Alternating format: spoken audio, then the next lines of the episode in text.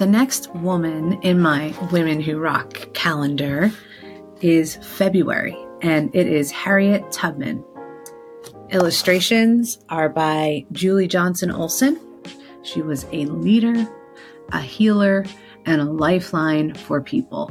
Down at the bottom, it says Harriet Tubman, born into slavery on a plantation in Maryland, Araminta Ross went by Harriet after her mother.